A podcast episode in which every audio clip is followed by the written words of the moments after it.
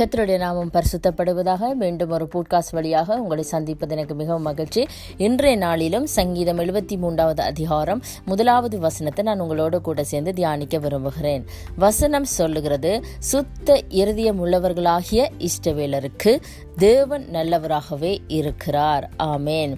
வசனம் சொல்லுகிறது சுத்த இருதயம் உள்ளவர்களாகிய இஷ்டவேலருக்கு தேவன் நல்லவராகவே இருக்கிறார் என்று சொல்லி அதாவது சுத்த சுத்த இருதயம் உள்ளவர்களாகி இஷ்டவேலருக்குத்தான் அவர் என்ன செய்கிறார்? நல்லவராக எப்பொழுதும் இருக்கிறார். அதாவது எங்களுடைய இருதயத்தில் முதலாவது சுத்தம் காணப்பட வேணும் ஒரு கிளீன் ஒரு சுத்தம் ஒரு பரிசுத்தம் காணப்பட வேணும் என்று சொல்லி அவர் விரும்புகிற தேவனாய் இருக்கிறார்.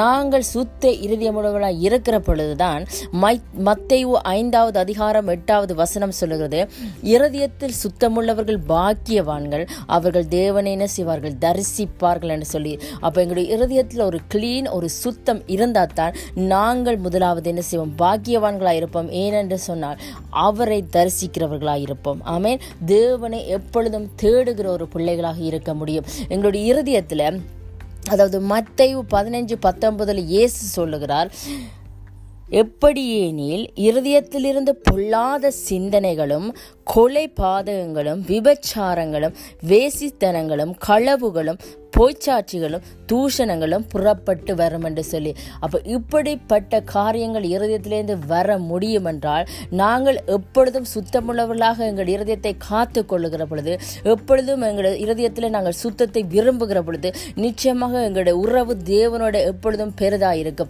ஐக்கியமாக இருக்கும் அன்பாக இருக்கும். அப்பொழுது அவர் எங்களுக்கு நல்லவராகவும் நன்மை செய்கிறவராகவும் இருக்க அவர் சர்வ வல்லமையும் உள்ள தேவனாக இருக்கிறார். அதனால் இன்றைய வார்த்தைக்கு எங்களை நாங்கள் ஒப்பு கொடுத்து எங்கள் இருதயங்களை எப்பொழுதும் சுத்தமாக நாங்கள் காத்து எப்பொழுதும் அதோ அந்த பரிசுத்தமான இருதயத்தோடு அவரை துதிக்கிற பொழுது நிச்சயமாக எங்களுடைய வாழ்க்கையில் அவர் எங்களுக்கு நல்லவராகவும் நன்மை செய்கிறவராகவும் இருந்து எங்களை ஆசிர்வதித்து வழிநடத்த அவர் சர்வ வல்லமையுள்ள தேவனாக இருக்கிறார். அதனால் இன்றைய வார்த்தையின்படி கர்த்தர் உங்களை நிறைவாக ஆசிர்வதிப்பாராக.